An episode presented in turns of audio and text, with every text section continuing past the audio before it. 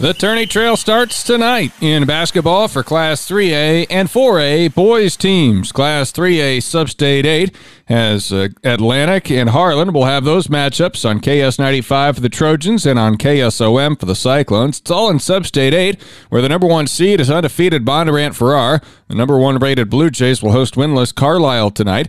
Also in the top half of that bracket, 15 and 6 Clark hosts 11 and 8 Creston.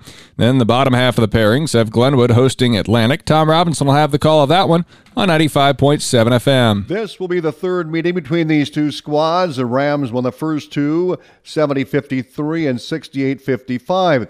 Atlantic head coach Derek Hall says the Rams are led by Caden Johnson, who's averaging 11.3 points and 7 assists per game. You can argue he's the best point guard um, in the conference and one of the best players in the conference. He can go score you 30 or he can go get you 15 assists.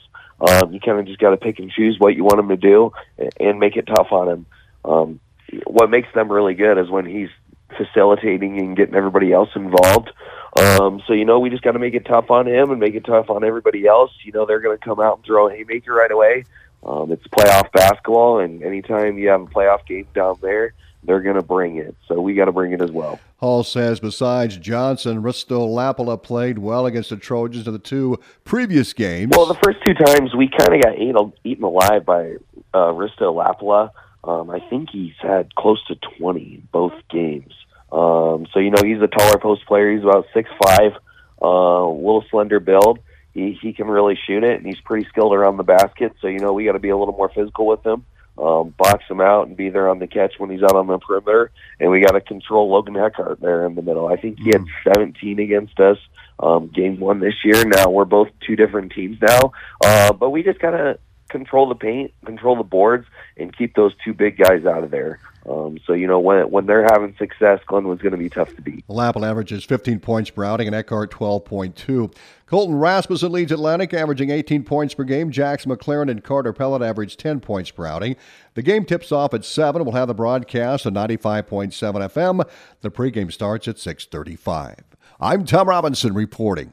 KSOM tonight with the Harlan Lewis Central matchup, and the Cyclones have won five consecutive games. Coach Mitch Osborne says one of the big keys in this span has been shot selection. Shot selection, uh, taking good shots.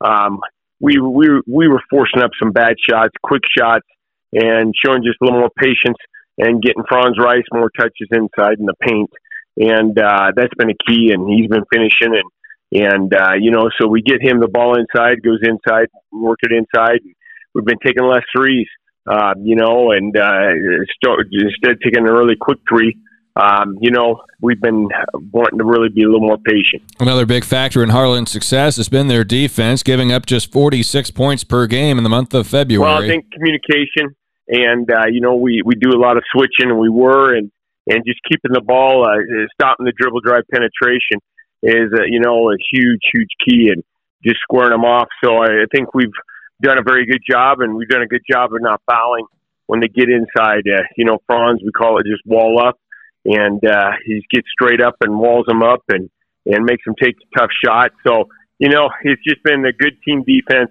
and uh, taking a lot of pride. You really got to work hard. And uh, so we've been very pleased. These teams have seen each other before. They split their regular season meetings. They're very, very physical, a very tough team. And so we're going to have to obviously be match that physicality the best we can. Um, you know, and uh, it's really going to come down to um, keeping them off the boards. Um, you know, and, and because they'll they just pound the offensive glass, and uh, 50-50 ball is going to be a huge key KSOM will have the broadcast of that one tonight. 96.5 FM, pregame at around 6.50, the tip-off at 7 o'clock. Elsewhere in Class 3A this evening, in a Region 1 contest, it's 16 and 5 Denison Schleswig at 10 and 11 ADM. Also 11 and 9 Carroll is on the road to take on 14 and 7 Sergeant Bluff Luton. In Class 3A, Substate 3, Winterset is 15 and 7. They'll be at home this evening against 6 and 14 Boone. And also in class a 3A, or excuse me, to 4A now tonight in substate number 1, it's 3 and 18 Thomas Jefferson at 9 and 11 Johnston. Winner gets 10th ranked Sioux City East in the next round. Abraham Lincoln does not play tonight. They've got a first round bye awaiting the winner between 11 and 9 Dallas Center Grimes and 5 and 16 Des Moines North. Rest State Wrestling Tournament capped off on Saturday with four state champions from the area.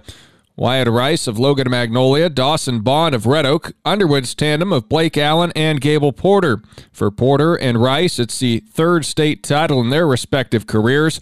Porter ended his uh, campaign at 141 and 2 over the past four years, and Rice a 196 and 8 career record. Video interviews with Rice, Porter, Bond on our website, as well as all of Atlantic's state qualifiers. That includes state runner up Aiden Smith. We also caught up with all of Nodaway Valley OM, ACGC, and Riverside's state qualifiers, plus uh, two place from Harlan. You can see those video interviews on our sports site at westerniowatoday.com. Atlantic archery team was in action over the weekend and shot well. They wrapped up the regular season on Saturday at the 12th annual Tiger Archery Bullseye Coach Tammy Zenti Memorial at West Des Moines Valley. Atlantic placed three in the top 10 and finished second overall with a 3,275. Hank Roberts finished fourth in the boys division with a 286. Connor Johnson was sixth with a 281. Lily Johnson was fourth in the girls division, scoring 276. Results on that also posted at westerniowatoday.com.